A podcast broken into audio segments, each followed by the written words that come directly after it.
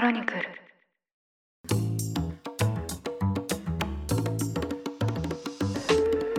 おはようございます。にせんにじゅうさんねんはちがつにじゅうろくにち土曜日、ニュースコネクトパーソナリティの野村貴文です。この番組では平日毎朝ごふんかんで世界のメガトレンドがかかるニュースを解説しています。広岡を聞いてきまして誠にありがとうございます。さて、土曜版ではゲストの方をお招きしてトークを展開していきます。現在はシリーズ越境日本人編を配信しています。日本を飛び出して海外の都市で活躍されている日本人起業家や文化人、ビジネスパーソンの方々に海外に打て出た具体的な方法や現在に至るまでのキャリアヒストリーを伺っていきます。今回の舞台は前回から場所が変わりまして、インドネシアのジャカルタです。越境日本人編だいじゅういっかいのゲストとしてお越しいただいたのは、女性向けライフスタイルメディア事業やインフルエンサーマーケティング事業を展開されているビューティーネシア シーオーオー の長谷川智樹さんです。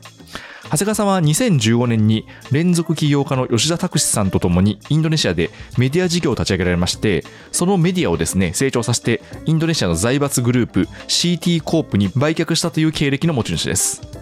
言語も文化も違うインドネシアでいかにしてメディアを育てていったのか、どのように書き手を集めてコンテンツを制作していたのか、その一連のストーリーを伺いました。今回ですね、カフェのオープンテラスで収録していますので、まあ、ジャカルタの街のざわざわした雰囲気も音声から伝わると思います。そちらもぜひお楽しみいただければと思います。それではどうぞ。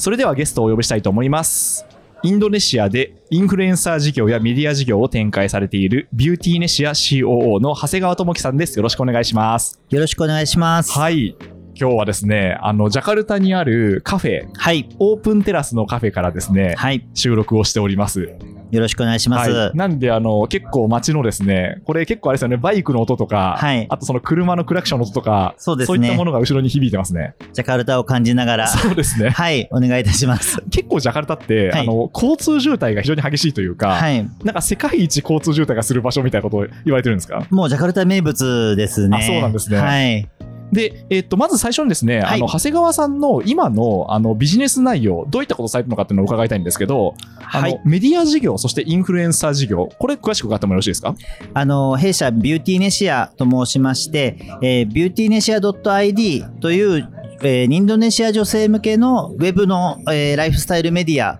を運営しております。こちらが今よんひゃくまんにんぐらい月間 の, あの読者がいてですね、にせんまんページビューぐらい、はいはいはい、あのアクセスするあのメディアが一つあります。でそれと合わせて今バズネシアという、えー、だいたいインドネシア人のインフルエンサーにまんにんぐらいを抱える、えー、インフルエンサーサービスを行っておりまして、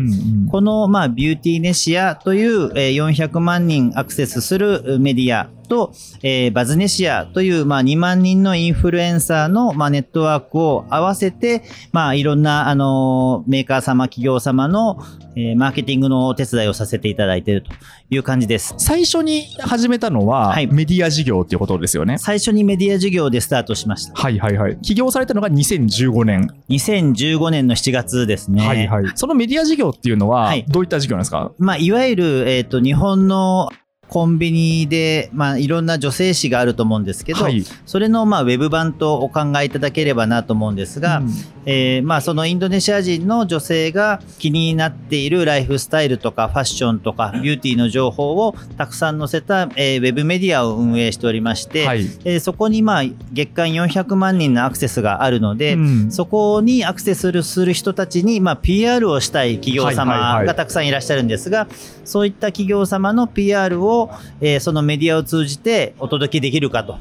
いうことを、うんうんうん、まあ、記事広告であったりとか、はいはいはい、まあ、いろんな企画をあのウェブメディア上で展開をするというのがメディア事業の方のお仕事になります。あとはあれですか、普通にページビューが上がるだけでその分広告が入ってくるみたいな、そういうモデルもあったりするんですか？そのモデルはなくてですね、そうなんですね。本当にあのもう記事広告であったりとか、はいはい、ソフトセルといいますか、えー、あのコンテンツとしてお届けするだけで、はい、まあ、アフィリエイトみたいなものとかですね、eコマースみたいなことをやってないんですよ。そういうことですね。はい。で、その後にせんじゅうはちねんに始めたインフルエンサービジネスは、はい、まあ、同じくそのインフルエンサーを使って何かマーケティングしたい企業さんにインフルエンサーを紹介するみたいなビジネスなんですか？そうですね。あの、まあ、最初は、あの、当時は、えー、ビューティーブロガーとか、まだブログがあった時代で、はい、まあ、ブロガーさんが、まあ、化粧品をもう本当に好きで、彼らはアンテナが、あの、高く立ってますので、はい、私のおすすめの化粧品はこうです、という、あの、まあ、ブロガーさんの発信と、企業様の、まあ、ニーズとがマッチしたところで、えー、まあ、いろんな、あの、コンテンツをですね、作って発信してもらうであったりとか、はいはい、まあ、ただ単にオンラインとかソーシャルメディ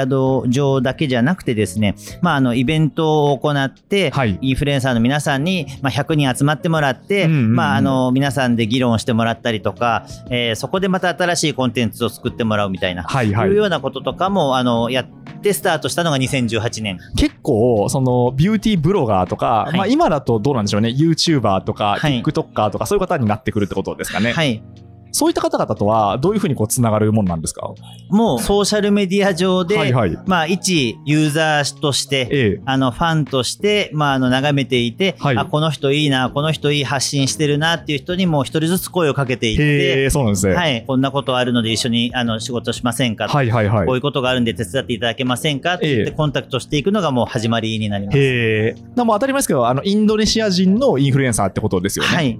え、それどうなんですか？その実際コンタクトするとどういう反応なんですか？はい、結構ウェルカムって感じなんですか？あのもう本当に皆さんインフルエンサーの方々は自身のもうあの好みと世界にかなりこだわりを持たれているので、えーはいはい、ご自身のポリシーに合うものであれば大ウェルカムですし、はい、もうポリシーに合わないことであれば、えー、あのそれがもうあの金銭がどういう条件であっても、はい、もうやらないというところは結構しっかりされてて、そうなんですね。はい、最初の頃はちょっと勘どころが分からなかったので、はい、えー、あ、断る人がいるんだみたいなあのいう感じだったんですけど、はい、えーでまあ、今はもうあの私ではなくてインドネシア人のスタッフがコンタクトしてますので、はいはい、もう世界観に合う話だけを持っていくと、はいはいはい、あのいう風に切り替わりました。そういうことですね、はい、だから結構打率が上がったわけなんですね、はい、あの一つ前 の, そのメディアのビジネスに関して言うと、はい、まあ、そうすると結構そのたくさん記事を出稿していって、はい、でアクセスを稼稼いでいくっていうモデルですよね。はい、おっしゃる通りです。その、えっと、書いてくださる方々っていうのは、はい、こうどういう風にして探していったんですか？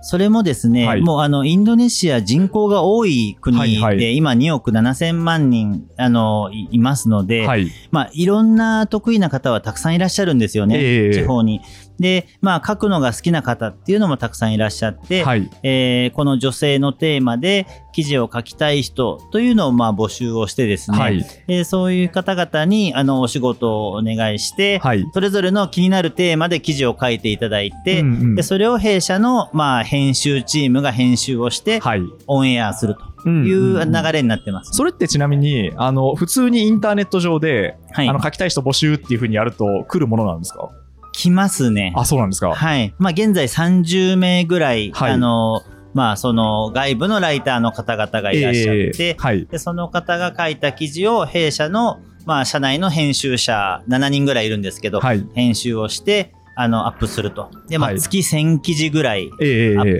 プしてます、はい、えー、月せんきじすごいものですね、はいはい、メディアの事業もインフルエンサーの事業も、はい、結構地方の方々をうまく活用して運営してまして、えー、あ、そうなんですね、はい、才能がある地方の方々で、はい、まあ、お子さんがいらっしゃって、えー、ジャカルタまで出てきて働けないんだけど、はいはいはい、でもあの子育てしながら働きたいというような方々があのまあコロナ前でもたくさんいらっしゃってですね、はいはい、そういった方々に基本はオンラインでの募集だったとは思うんですが、はい、もしかしたらそうですね、地方紙とかにもお試しで出してみたかもしれないですね、うんうんうん、ジャカルタの方にアクセスするっていうのはまだその中でもハードルが低いのかなと思うんですけど、はい、インドネシアの地方の方にアクセスするって結構大変なんじゃないかと思いますけど、その辺っていかがでしたか？今ではもうやり方が分かったので、はい、大丈夫なんですけど、はい、やっぱりインドネシア来た当初のにせんじゅうごねん、じゅうろくねんは、はい、本当に何をすればどういい人が取れるのかが分からなかったので、えーまあ、あのこちらの求人広告、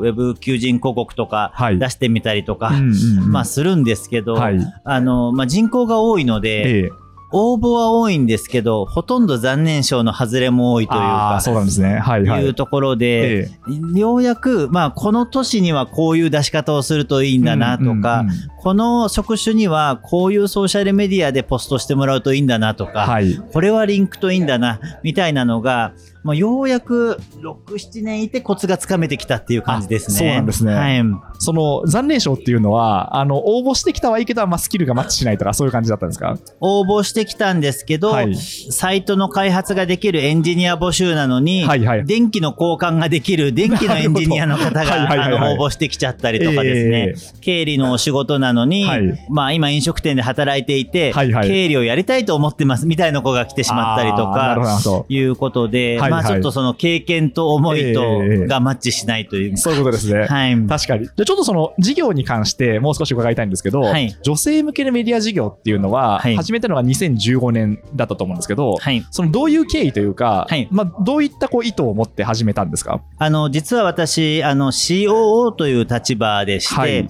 実はこのビューティネシアという会社に創業 シーイーオー がいるんですけど、はいえー、その創業者 シーイーオー の吉田さんという方が、はいまあ、始めた会社なんですね、うんうんうん、でその、 あの吉田さんという方はもともとオイシックスという日本で の、 あのオンラインスーパーマーケット の、うんうん、あのビジネスの創業副社長をされてまして、はいうんうんうん、でその方が、えー、こう今回インドネシアで事業を展開するにあたって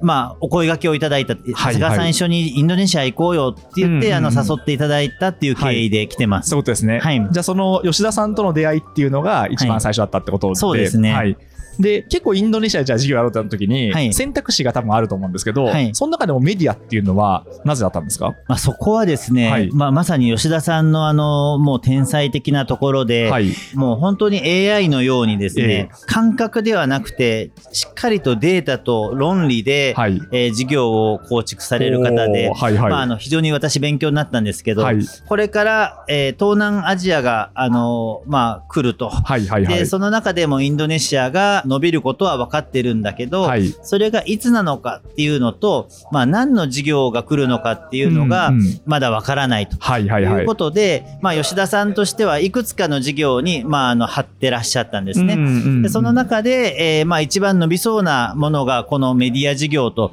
いうのが決まった時点で、はいまあ、いろんなリソースを集約してビューティネシアになったんですけど、はいはいはいまあ、論理としてはですね、まあ、いろんな投資家の方々が、えー、インドインドネシアに投資をしてインコマースとかに投資をするんですけど、その投資をされたお金が何に使われるかというと、ほとんどまあ広告費に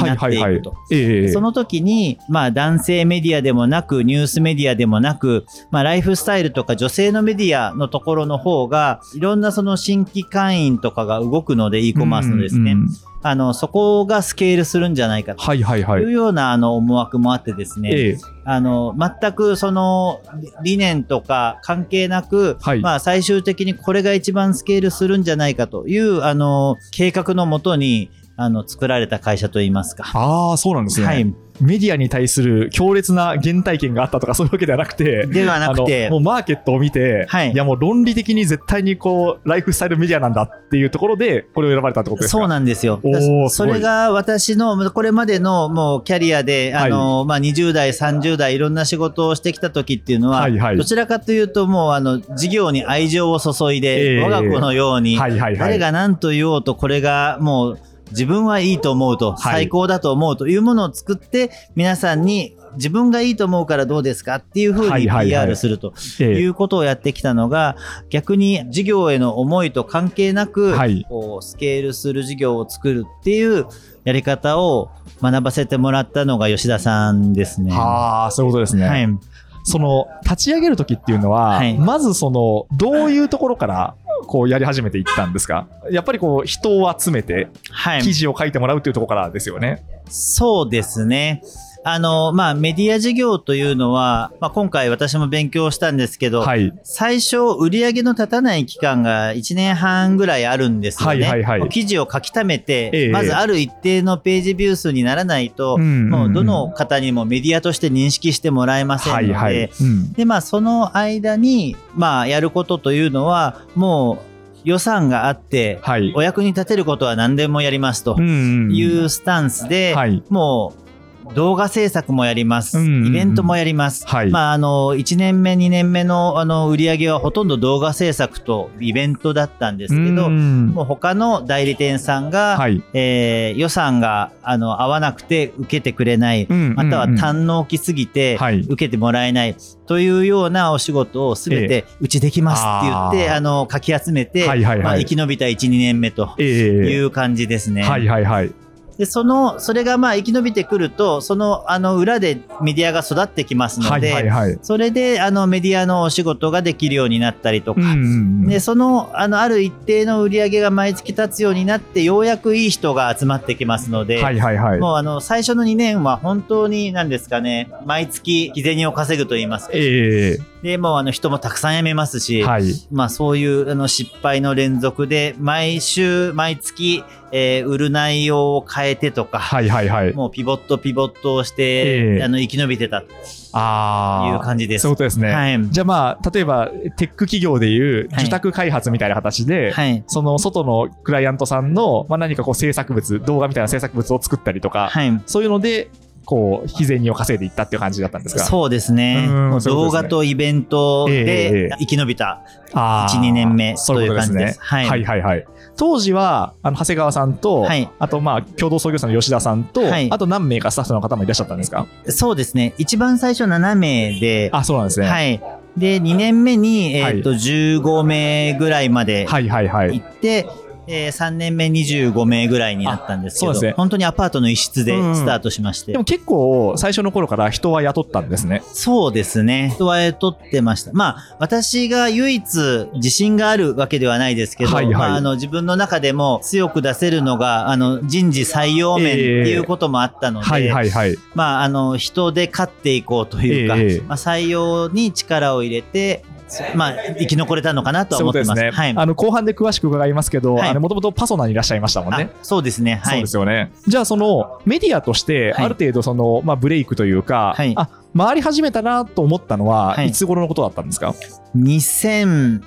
じゅうななねんでもやっぱりじゅうはちねんですかね、はいはいまあ、創業してさんねんごぐらいのことですかね、はいえっと、メディアを伸ばしていけばいけるなという感触もあったんですが、はいまあ、それと同時にメディアをにばいに伸ばしても売り上げはにばいにならないなという気づきもあった年でもあるんですね。なるほど。あの、ある程度メディアとして認知してもらえることで営業はしやすくなったんですが、はいうんうん、ただそれでにばいのもうリーチとページビューがあってはい、倍の予算が出てくるかというと、えー、インドネシアのページビューが安くてですね、あー、そうなんですか。そこまでお金にならないなということにも気づいたんですよ、うんうんうん、ですので、まあ、メディアはあの、まあ、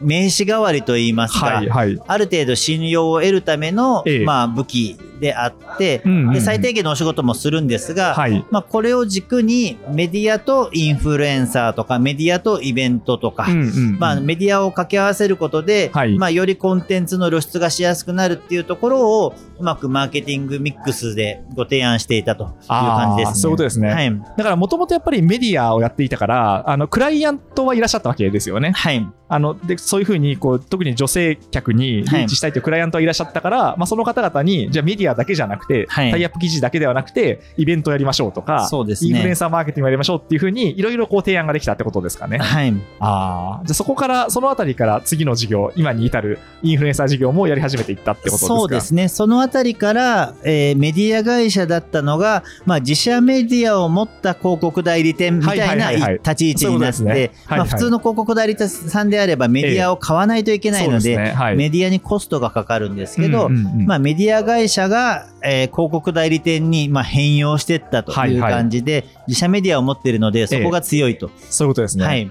でその後あの今にせんじゅうはちねんのお話まで伺ったんですけど、はい、にせんじゅうきゅうねんにビューティーネシアを売却されてますよね。あそうですね、はい、にせんじゅうきゅうねんのしがつですかね、はいはい、これはそのどういったことが起きたんですか。あまあ、そうですね、はい、まあもともとこれももう吉田さんの計算のうちの一つではあるんですが、はいはい、まあ、インドネシアで、えー、ある程度の事業を成功するのを、まあ、どう定義するかなんですけど、はい、ええ、まあ、あのインドネシアでメディア会社の事業ライセンスで上場とか、はい、ということがあのできないので、一つ の, あのこの事業の成功として、はい、まあ、他の事業会社がこの会社を、うんうん、まあ、欲しいと言って、まあ、もしかしたら買ってくれる、はいはいはい、または、えーとまあえー、合弁をするとか、うんうん、まあ、いうようなところが一つゴールかなというあのことをもうあの立ち上げ当初から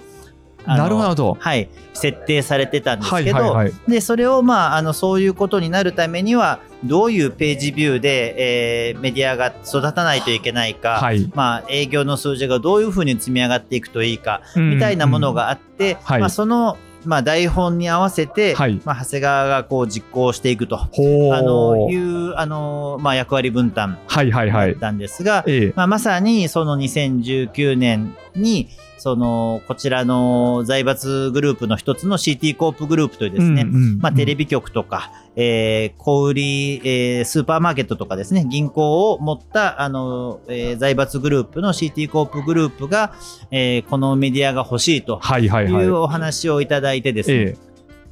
い、でトントンと話が進んだという、えーはい、そうなんですね、はい、なんかインドネシアの財閥グループっていうと、はい、なんかもうすごく勝手なイメージですけど、はい、もうインドネシア経済に多大な影響力を持っていそうな感じがするんですけど、まあ、そうですね、はい、ただ日本と違って、ええ、日本よりもあのインドネシアの財閥が多くてですね、あ、そうなんですか。じゅうさん、よんグループぐらいあるんですよ。それくらいあるんですね、はい、でまあいろいろあのほとんどがもう中華系といいますか、はいはいはい、あのー中華系インドネシア人または中国人がもうあの始めたようなあの財閥グループが多いんですが、まあこの シーティー コープグループというのはあのプリブミ系といわれるいわゆるもうあの元からいるインドネシア人の方が一代であの築いた大財閥でして、はいはいはい、まあ、テレビ局ふたつとか、えー、大きなあのニュースサイト デティックドットコム とか、はいはいはい、あのバンクメガとかですね、まあ、銀行とかいろいろ持ってるんですけど、はい、まあ、これを一代で、えー、立ち上げたハイルル・タンジュンさんっていう人の財閥なんですが、はい、へー、まあ、そこがですね、はい、まあ、テレビ事業を持っていて、はいはいはい、ニュースメディアを持ってるんですけど、えー、こういうご時世ですので、うん、テレビ事業の、まあ、いろんなもう売り上げもだだんだんこのデジタルに移っていくと、はいはいはい、そうですね、これはどの国も一緒ですね、はいはい、でニュースメディアとしては強いかなりのアクセス数があるんですが、ええ、うんうんうん、じゃあまあニュースを見てじゃあ化粧品買おう、ニュースを見て車を買おうって思うかってなかなかならない、まあそうですね、購買を促すメディアとしては弱いっていうことで、まあやはりそのメーカーさんとかのですね広告予算が出るのはライフスタイルの部分なんですよね、うんうんうん、でそこで女性系のメディアを少しまあポートフォリオとして補充しようということでにせんじゅうきゅうねんにビューティーネシアともう一社ですねフィメールデイリーという、はいはいはい、あのまあ、ライバルだったあの女性メディアふたつとも大人買いをされて、えー、そうなんですね、はい、あのグループに合流をしたという感じです。お買い上げされたわけですね、はい、なるほど。えじゃあ創業当初から、はい、まあ、ある意味そのゴールはどこかっていうところで、はい、えどこかその大きい企業と一緒にやっていくとか買ってもらうっていうのを最初からまあ意図していたわけなんですか。まあそうですね、吉田さんの、えー、経営さんの中にはそういったものがあって、はいはいはい、ゴール、はい、何かしらの事業会社から、えーまあ、オファーがあるという、はい、そうなる事業と会社を、はい、まあ、作るということを、まあ、あの一緒にさせていただいた、ははは大変貴重な経験なんです。そうですね、はい、えじゃあその シーティー グループから、はい、あの何かこう連絡が来たときはお来たっていう感じだったんですか。まあ、そうですね、本当に来たなとそうですね、はい、あすごいみたいな、そういうことですか。すごいなというへ、はい、えちなみになんですけどちょっとあの脇道にそれるんですけど、はい、そういう話ってどうやってくるんですか、はい、その弁護士の方から連絡が来るんですか。あでもあの結構狭い世界なので、はいはいはい、そのビューティーネシアに興味があるんだけど、はいはい、誰か知ってるみたいなことをこう伝っていって、はいはいはいはい、あのコンタクターが来たというか、あ、そっか、知り合いの知り合いみたいな形から来るってことですね、はい、そのグループの中でえ日本人の方、長谷川さんはまさにそうだと思いますけど、はい、っているんですか。前その吉田さんと長谷川だけだったんですが、はいはいはいはい、今私だけで、じゃあもう唯一の、はい、その シーティー 財閥で働く日本人ってことですか。そうですね。おただあの今三井物産さんがですね、はいはい、えっと、せんおくえん、はい、転換社債で、はいはいはい、あの今投資をされていてですね、ですね シーティー グループ、はい、でその、あの契約の中で、えー最大はちにんぐらいいらっしゃるのかな、はい、ああの何かしら の, その シーティー グループのいろんな事業部に、はい、えっと、出向されているという状況ではあります。はあはあはあ、はい、じゃあその三井物産からあの何人か日本人の方が来られているってことなんですね。はい、シーティー グループの方に入っている方はいらっしゃいますね。そういうことですね。ただ元々の事業会社の中に日本人は、えっと、私だけだと思います。はい、うんそういうことですね。はい、それって、はい、ちなみにそのこれまではある意味そのビューティーネシアという、まあ、自分が作った箱で、まあ、シーオー をされていたわけじゃないですか。でただその事業売却されると、はい、まあ、こうインドネシアの財閥の中のこう一員として働くっていうことになるわけじゃないですか。はいはい、なんかこう心境の変化だったり、おおどうなるんだみたいな思いってあったんですか？特になかったんですが、えー、あの実際この さん,よ 年ですね、はいはい、ジョインした後も全く変化がない状態ですね。そうなんですか。はいはい、あの本当に、えー、あの江戸幕府から一番遠い、まあ、薩摩藩みたいな感じで、はいはいはいはい、あのまあ、時々参勤交代はあるんですけ ど, ど基本もう藩内のことはと言いますか、そういうことですね。はい、ビューティーネシアのことは全部決められますし、はいはい、まあ、決めさせていただけるし、えー、結構あのこうしたいんですけどという話も、えーあの聞いてもらえて、はい、話が通ってということで、うんうん、かなり快適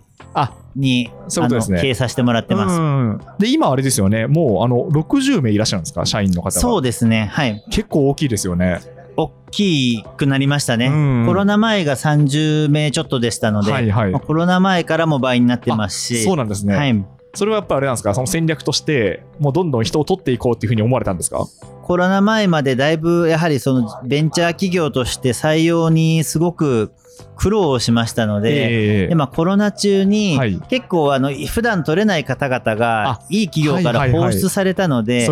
今がチャンスだと思って、えーあのまあ、各部署の優秀な方々にですね、はい、ぜひビューティーネシアに来てくださいと、えー、あの声掛けをして、はい、まあ、その時あのジョインいただいた方々が、えーまあ、コロナ中のまた新しい事業や売り上げを作っていただいて、はい、あのっていうあのことで活躍いただいてます。えーはい、やっぱあれですね、なんかいろんなところで私お伺ってと思うんですけど、コロナの時ってあの皆さん、まあ、どっちかっていうとこう自粛モードというか、はい、事業が止まるじゃないですか。その時にやっぱこうアクセル踏んだ方々が、はい、コロナからこう復活した今やっぱりこう調子がいいんだろうなっていうのはすごい思うんですけど。まあまあそうですね、えー、もう本当結果論でしかないんですけど、はい、まあ、その時に採用を止めなくてよかったなと思ってます。はいはいはい。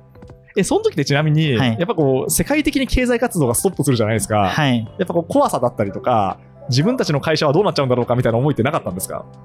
いやもうあのー、戦々恐々というか、はいはい、まあ、コロナが来て一番最初に大体止められる予算が人件費と広告費でしたので、我々も広告費 ひゃくパーセント であの生かしていただいている会社なので、もうにせんにじゅうねんのもうしがつごがつろくがつともう前月比 さんじゅっパーセント 減 ごじゅっパーセント 減 ななじゅっパーセント 減みたいな、もう目に見えて売り上げが下がっていくみたいなさんかげつがあったんですが、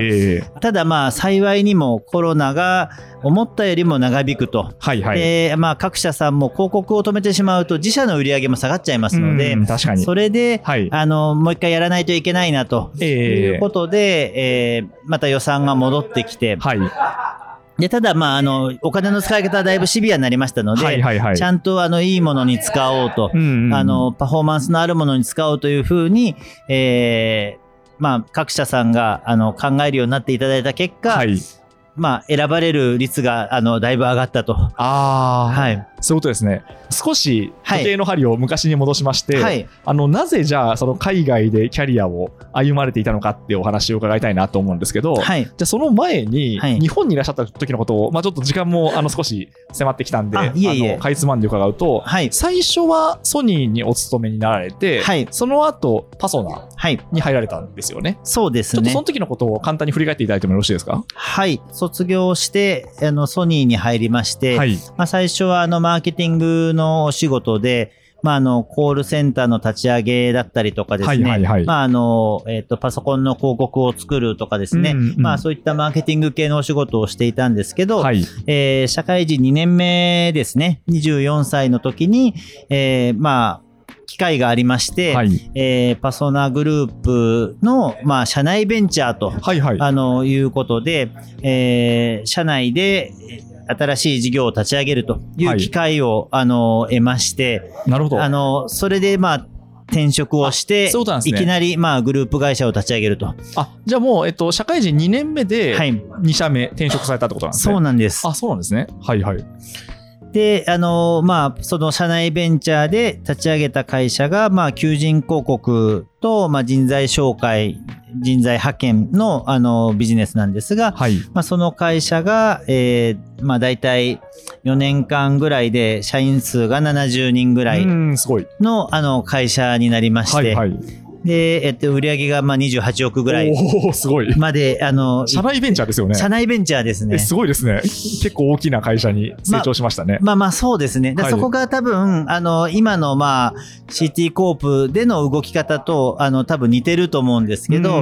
あの、なるべくその人様のリソースを使うといいますか、はいはいはい、まあ、パソナのグループ、あの、もう人材ビジネスの大先輩のもう部門がたくさんありますので、はい、あの、立ち上げたサービスの営業部分は、もう各、ええ、各パソナの支店長さんにいろいろこう甘えてですね、はいはいはい、まあ、営業もお手伝いいただいたりとか、はい、いろんなこう、なんですかね、間接部門みたいなところもアドバイスをいただいたりとか、ええ、あの、しながら、あの、進めてい行ったので、まあ、自力というよりはほとんど他力なんですけどいやいや、あの、ええ、そういろんな人たちに甘えて、はい、あの、まあ、短期間で大きく押したという感じですね。それはちなみに具体的にそのどういうビジネスだったんですか？えっとですね、はい、えっとまあ、当時パソナアイという会社なんですが、はい、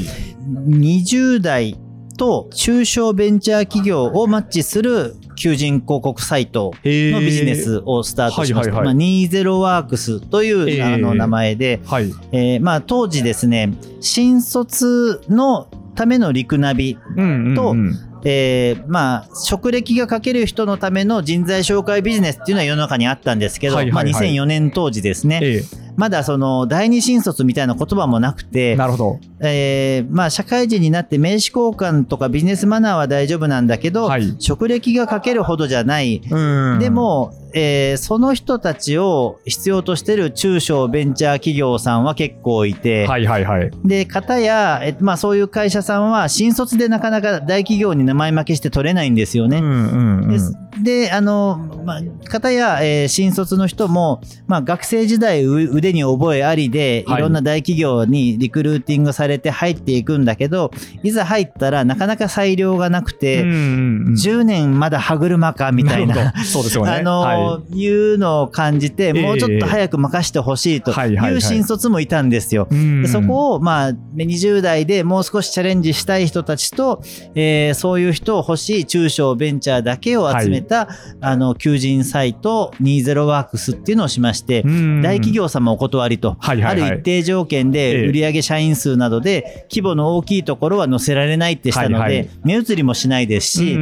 のマッチ度高かったんですよね。ああ、そういうことですね。はい、で、その新規事業っていうのが割とこう順調に育っていって、はい、そうですね、そこから先はどうなったんですか？それで、はい、えー、ある程度 の, あの売上まで行ったんですが、はいはい、えー、そ, のとその売上、まあ、そのさんじゅうおく弱にまで行った時には、はい、求人広告だけじゃなくて人材紹介、人材派遣、はい、紹介予定派遣みたいな授業もやっていたんですけど、うんうんうん、ちょうど、あのー、にせんはちねんぐらいにですね、はい、まあ、派遣法改正みたいな話がこう出てきて、うんうんうん、えー、いくつかのまあ大手企業様からいただいていた、えー、新卒の派遣のお仕事とか、はい、紹介派遣のお仕事が年間分がこう大きくまあ消えるっていうまああのことが起きまして、えー、で、そうするともうあの社員数ななじゅうにんで、はい、ある程度まあよん拠点ももうありまして、うんうんうん、あのもう家賃もある、固定費もある程度ある、はい、みたいな状況で、うんうん、結構な額がですね、はい、えー、まあ急にあの売り上げが飛んでしまったんですよ。あらら、はい、で、まああのもうその親会社の方からこれ事業としてはいいんだけど、えー、独立採算にする必要がないというか、うんうんうん、間接部門とかを全部もう本社で吸収して、はい、事業部に戻そうという話になりまして、なるほど、はい、それで、えーとまあ、さんじゅっさいの前のタイミングでですね、この事業がパソナユース事業部っていうふうに、はいはいはい、あの若者系の人材事業の、えーえー、子会社だったのが事業部に戻ってっていう、まあ、収束の仕方になりました。そういうことですね、はい、分かりました。じゃあそこからあの海外でのキャリアっていうのはどういうふうにつながっていったんですか？はい、えっとですね、まあ、そのまさにパソナアイパソナユース時代に、はい、毎日の仕事というのはもうえー、社長様か、うんうんまあ、人事部長様か、はい、採用の決裁者の方々と話をして、うんうんうんまあ、にじゅう代の採用どうですかみたいな話を毎日するんですけど、あのにせんはちねんきゅうねんぐらいからですね、だんだん、あのー、皆さんのトーンが少し変わってきて、はいはいはい、最近の、あのー若者を使えないんだよみたいなことを結構人事部長さんとか社長さんが言うんですね。そうなんですか、はい。で、あのいいとこ出た、はい、あのいい大学出た学生さんよりも、えええー、中国人の方が、はいはいはい、もうやる気満々だしとか、なるほど、あの、ね、あのベトナム人の方の方が、はい、もうすごく一生懸命やってくれるしとか、えー、あのいうようなことを言われて、なるほど。ちなみにあのにせんはちねんって私あの就活した年なんで若干ちょっと耳が痛いんですけど、はいそうなんですね。もうそういう評価だったんですね。いやまあそうですね。えー、で、ああなるほどなと。はい、で私もソニー入った時もそうなんですけど、えー、もう日の丸万歳で、はいはい、もう世界の中で日本の会社、日本人がもう世界を驚かせるんだと、えー、大活躍するんだという思いで社会人になって、えー、そういうつもりでもう日本の若者が世界を元気にするんだみたいな、はいはいはい、もう熱い思いでですね、うんえー、事業をやってたんですけど、世界を元気にする前に日本国内のいろんなもう日本人の若者の仕事が外国人の方がいいと言われてると、採用の方、あの採用の決裁者にですね、はいはいはい、それを聞いて、いやちょっともうあのー、悲しいを通り越して腹が立ってきて、はいはいはい、これはちょっと一旦海外に自分も行ってどうなるのか見た方がいいなと思ったのがきっかけですね。そうですね、はい。じゃあその結構思いが芽生えて、はい、そこらは何をされたんですか？まあ、我が社に交渉をして、はいはい、あのえー、まあ卒業させていただく手続きを、えーまあ、少し時間がかかったんですけど、じゃあもう、えっと、退職したってことですか？あ、そうですね。なるほど、はいはいはい。あのさんじゅっさいの夏に、えー、あの退職をしまして、はい、でえー、その後に、えー、さん、よんかげつですね、はい、当てもなく、ええ、中国とか韓国とか台湾とか、えええー、タイとかいろんな国をこうフラフラして、当てもなくアジアを遍歴されたわけなんですか？はい、そうですね、まあ、次に彼女ができたから別れるみたいなの良くないなと思ったので、はい、立場上ですねなるほどなるほど。なのでじゃあもう退路を断ったわけなんですね、はい、そこは辞めることはやめますと、辞めた後海外に行くことも決めましたと、はいはい、だけどどこの国で何するかは、えー、あの決まんないまま辞めたんですよ。なるほど、それはでもチャレンジャーですね。まあまあそうですね、えー、でそのまあ海外を回ってる間に、はい、えー、たまたま、えーとまあ、共通の知り合いの社長さんがですね、はい、まあ、タイ の, あのアジアハーブアソシエーションという、はいはいはい、まあ、あの観光客向け の, このマッサージとかスパ事業をやっている会社があるんですけど、はい、そこのまあ創業オーナーが、まあ、長谷川さんみたいな人を探しているというお話をいただいて、いろいろまあ省略するんですけど、はいはいはい、お話をした上で一緒に事業をさせていただくということになったのがにせんじゅういちねんのいちがつ。あ、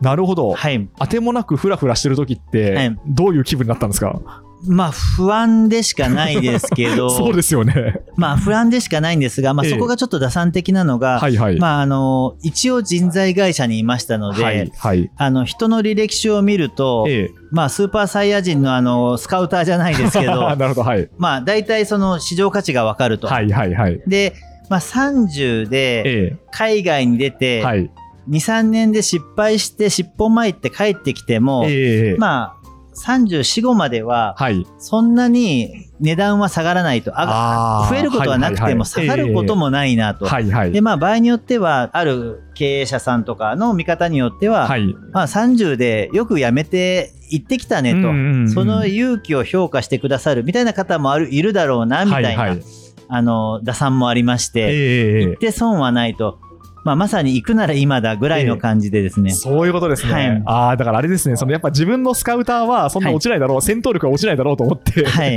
行かれたわけなんですね。まあそうですね、あ面白い、そうですね、あでもそれはやっぱあれですね、そのやっぱ人材市場を知り尽くしたっていうところが武器になったわけなんですね。はい、なるほど。ですので、まあ、いち、にねんフラッとしていても、えーまあ、海外で、はいまあ、失敗してもそんなにまあ損はないだろうと。そういうことですね。むしろプラスかなと。はいはいはい。で、まあワンチャン跳ねるかもしれないので、えー、という感じですね。そういうことですね。じゃあそのタイに渡って、でタイでその職を得て、はい、でそこではさんねんぐらいですか、やられたのは。まあそうですね、よねんぐらいですかね。はい。はい、主に、まあ、今につながるような、はい、シーオーオー 的な業務をされていたってことですか。あ、まあ、そうですね、うん、実質そのアジアハーブアソシエーションという会社の、はいまあ、人事と、えー、事業企画周りと、はいえー、オペレーションですかね、えー、をあのさせていただいていたので、あの シーオーオー 的な感じではあるんですけど、まあ、ファイナンスを除くみたいな感じですかね。そういうことですね、はいうんまあ、組織の方を主にってことですね、はい、あの初の海外就職のわけじゃないですか、はい、そこってスムーズにいったもんなんですか。あの戸惑いとかなかったんですか。あまあそうですね、うん、無我夢中だったので、えー、初海外ででもうタイ語の世界なので、もうあのタイ語を喋れるようにならないとみたいなのの必死ないちねんかんだったので、はいはいはい、なんか考える暇もないというか、うん、人間あの暇にならないと余計なこと考えないんで、はい、意外とネガティブな感情も出てこないというか、えー、いう感じで、もう新卒もう一回さんじゅうでやり直すみたいな感覚出したので、はいはい、あの新卒だと思ってやってました、えー、なるほど、はい、新卒だと思って、はい、じゃあもう一回もゼロリセットするんだと思ってことですね。そうですね。あその時ってご家族はいらっしゃったんですか。えっとそうですね、あの日本で結婚したあの日本人の奥さんがいまして、はいはいはい、であの人材会社の社長と結婚したと思ったらいきなりプータローになって、ええ、海外行くっていう、はい、もう頭おかしいんじゃないかと思ってたと思うんですけど、はいええ、まあでも面白いんじゃないって言って一緒にあの、はい、タイについてきてくれた。そうなんですね、はい、それは頭が上がらないです。いやもう上がらないですそうなんですね。じゃあタイでそのよねんやって、はいまあ、先ほど の, あの中盤の話につながるんですけど、はい、今に至るというか、はい、そのビューティーネシアを一緒にすることになる吉田さんと出会われたってことですか。そうですね、うんうん、にせんじゅうさんねんの秋ぐらいだったと思うんですけど、はいはいはい、たまたまそのパソナ時代の創業メンバーがシンガポールでまた別の仕事をしていて、はいえー、その彼に会いにシンガポールでで居酒屋で、まあ、飲んでる時にですね、近くの席だったのか、はい、途中から同じようなグループだったのか、まあ、そういう東南アジアの、まあ、日本人といいますか、はい、起業家または働いてる人たちとの集まりがあって、うんうんまあ、そこで吉田さんとお会いしまして、はいはいはい、であのまあ意気投合ではないですけど、えーまあ、吉田さんがいやこれからインドネシア行こうよって誘ってくださって、はいうんうん、でただもう当時はあのもうバンコクのことで頭がいっぱいだったので、はい、いやちょっと今そういう気持ちにはなれないですって言ってお断りをしたんですが、うんうんはい、その後何回もですね、はいえー、さんかいぐらい、うんあのーまあ、Facebook メールであったりとか、はいはいはい、オンライン会議であったりとか、あと実際、まあ、あのバンコクまで来て当時の日本人の奥様も説得してくれてみたいな、うん、長谷川さんはジャカルタで花開く人だとか言ってくれて、えー、そうですね、はい、でそれでまあ最終的に、はいえーまあ、あの最後にもう一回アプローチくださった時と、はい、私がそのアジアハーブでのまあ、ミッションといいますか、えー、最初当初ごねんぐらいで考えていたミッションがさんねんぐらいである程度ちょっとけり、はい、キリがつきまして、そうなんですね、お前倒しで、はいはい、で次にちょっとミャンマーラオスでやってほしいことがあるの、うんうんうん、っていうことを言われて、はいまあ、どうしようかなと考えてるタイミングで、はい、もう一回そのジャカルタどうだっていう話があったので、えーあのーまあ、も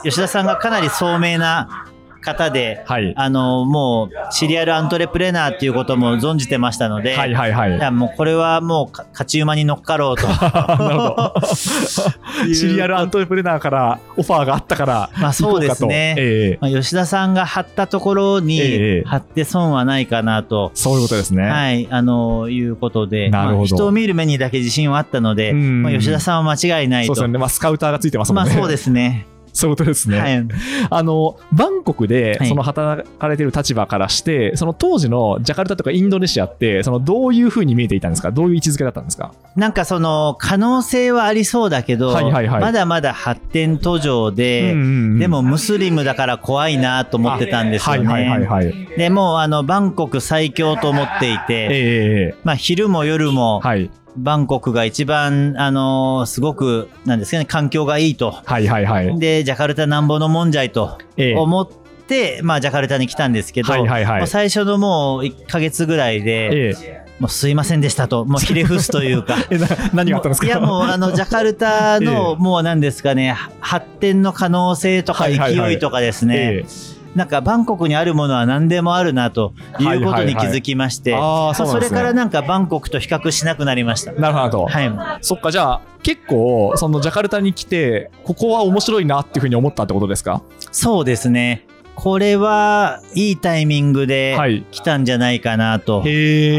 思いまして、はい、なんかそのおそらくなんですけど、そのバンコクにいた時にイメージしていたジャカルタ像と実際に来てからのジャカルタ像っていうのが、まあ、いい意味でギャップがあったってことだと思うんですけど、はい、主にどの辺がおっていうふうに思ったんですか。まあ、一番おっと思ったのはやっぱり人の多さが、まあ、バンコクとか、えーまあ、バンコクにいた時にあの途中で立ち上げに行ったカンボジアとかで感じられないもう人の勢い、はいはい、これ多分中国に行った人も同じように感じるんだと思うんですけど、はいはいはい、その大国っていうのはこういうことなんだっていうのを、えーまあ、渋滞しかり、はいはい、もうモールの、まあ、人混みしかり、はい、駐車場の車の台数しかり、えーこれはすごい人数がいるぞと、うん、もうなんか内需の消費がすごいなと。ああ確かに。はい。であとはまああのいろんなあのなんですかねチェーン店のお話を聞いて、はいはいはい。まあもちろんあのハマらなければすぐ潰れるんですけど、うんうんうん、インドネシア人に刺さったいろんな飲食店さんとかの、はいはい、店舗の増え方が、うん、雪だるま式というか。ああなるほど。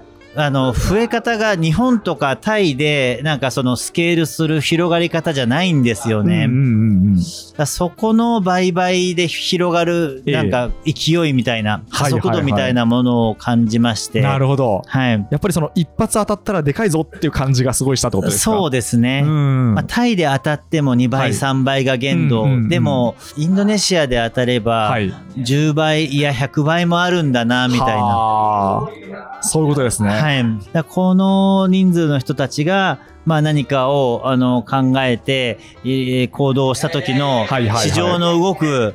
なんですかね、うねりみたいなものを、はいはい、今はもう日々感じてるんですけど。なるほど。その最初にちょっと怖いなと思ってイメージしていた、はい、イスラム圏で商売をするってことに関してはいかがでしたか。あの本当に怖かったんですけど、はい、でもそれもいっかげつであの払拭されたといいますか、えーまあ、世界最大の今インドネシアの はちじゅうななパーセント の方がムスリム、はいはい、におくよんせんまんにんぐらいあのムスリムの方がいるんですけど、うん、おそらくあの世界最大のムスリム人口の国でありながら、ねはいえーまあ、世界最ゆる の, あのムスリムの国でもあり最ゆるなんですね。ゆるそうなんですね、まあ、解釈がゆるくて、えーまあ、ちょっとどこまでいってるのかあれですけど、はいはい、でもあの梅酒を、はいまあ、これはフルーツジュースだというふうに解釈する方もいますしすごいですね、なんかだいぶ、はい、あの幅広いですね解釈が、はい、お酒がダメではなくて、えー、酔うことがダメと言ってるだけなので、はいはい、俺は酔わないから大丈夫だという方もいらっしゃいますしすごいですね、はい、私結構好きですけどねそういう考え方、はい、なので、まあ、解釈が一番緩いというか、えーでまあ、これだけの人数がムスリムの方なのに、はい、国の、まあ、宗教国教が、えー、あのイスラム教ではないんですよ。あ、そうなんですか。はい、何でもいいから、はい、唯一の神を一つ信じなさいというルールはあるんですけど、無宗教はダメなんです。でもイスラム教にしなさいではないんですよ、はい、そうなんですね。そういうなんですかね寛容さも含めて、はいはいはい、すごくいいなと。へー、面白いですね、はい、じゃあ例えばその日本人として、まあ、仏教徒ですっていうふうに言っておけば大丈夫ってことなんですか。そうですね。へー、はい、そうなんですね、はい、だから私それ最初失敗して、はいはい、あの皆さん挨拶代わりに何教って聞かれるんですけど、えー、あんまり深く考えずに、はい、あの特に宗教ないと、はいはいはい、でまあ、ちょっと冗談半分で、えー、あの自分教みたいな自分を信じてるみたいな話をすると、はいはいはい、だいぶ機嫌な顔をされてですねなるほど。もう神いなくてどうやって出入りを過ごす進んだみたいな、はいはいはい、いちにちあの振り返りもしないで神に報告もしないで、えーはい、よくお前は生きているなという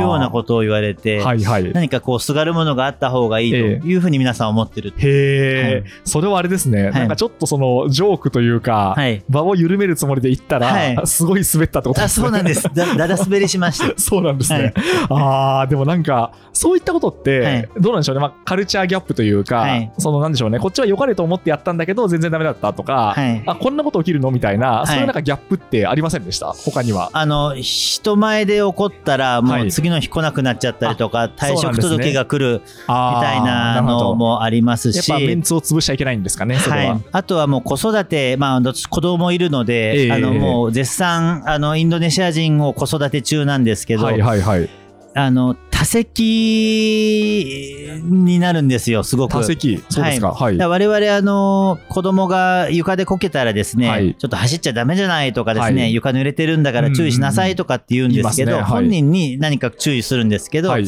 インドネシア人の、あのーえー、場合は子供がこけると、はい、床が悪いって言って床を叩くんですよ。面白いですね。そうなんです、全然違いますね。はい、なので、はい、すごくあの自己肯定感の塊みたいな、はいはいはい、ええ、俺は悪くない、私は悪くない、はい、悪いのは周りっていうインドネシア人がどんどん出来上がるっていうなるほど、はいはいはい、まあ、そんなのとかあの体験してます。それはなんか察するに、はい、あのまあ、ベースいい方々だと思うんですけど、はい、あの例えば今は シーオーオー されてるじゃないですか、はい、同僚とか社員として一緒にやっていくには結構大変じゃないですか、はい、まあ、そうですね、はい、まあ、でも逆にこういうふうにするとみんなは乗ってくれるんだなみたいなのとか、はいはいはい、こういうお願いをしたらあの、えー、動いてくれるんだなみたいなものもすごく分かったので、はい、えー、今はもう扱いがあのもう分かる、取扱説明書が分かるんですけど、はいはいはい、まあ、最初大変でしたね。そうなんですね、はい、どういう風にすると気分よくやってくれるものなんですか？僕の知ってる何々ちゃんは、はい、もうこれをすごく頑張る子だと思うから、あ、はいはいはい、あの今回、えー、なんかその頑張ってくれたと思うんだけど、えー、結果が出なかったのはちょっと残念だったなっていう話をして、はい、うんうんうん、で、あの、なんですかね、僕のイメージしているナイナイちゃんっていうのを来月は見たいから、はい、ええ、うん、あの、できると思うんだけど、はい、なんか困ってることあったら手伝うよみたいな、はいはいはい、で、何手伝ったらいいかなみたいな話で、ええ、もう手伝わせてくださいみたいな話に変えるというか、なるほど、もうあなたはできて当然なんだけど、はいはいはい、なんか手伝えることあるっていうようなスタンスで話す、はい、それはめっちゃ面白いですね、はい、なんかあの日本人マネジメントとしてもなんかすごい有効な感じがしますよね。な感じしてきますよね、えー、そのコミュニケーション方法っていうのは、は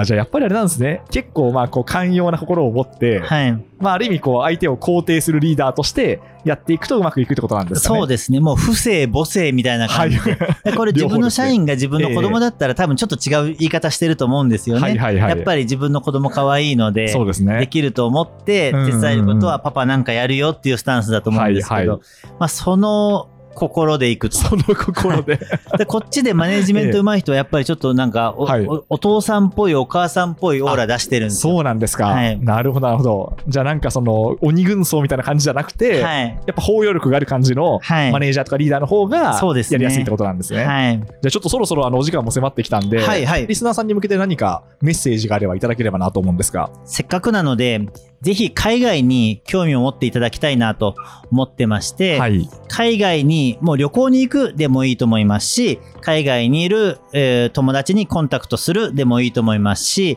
えー、何かしら留学してみるでもいいと思うんですけど、海外に触れてみていただきたいなと。で、触れた瞬間に自分のことがもっとよくわかるというか、はいはいはい、日本の中にいるともう言葉も一緒ですし、うん、通じてしまうので、ええ、で、あの、喋らずとも同じような価値観だろうなという前提で確認もせずに話すんですけど、はいはいはい、海外に行くと明らかに自分が皆さんと違うことに気づくと、うん、その時にやっと自分の形とかこだわってるものとか大事にしてることとかがわかるので、自分を見つけるために海外に行くと。で、それをした後でじゃあ今後どうしようかなとかですね、あのまた見えてくるものもあると思うので、なんか自分の形を見つけに海外と触れていただきたいなと思います。うん、そうですね、はい、外のものを見るからこそ自分の形が分かるってことなんですかね。はい、分かりました。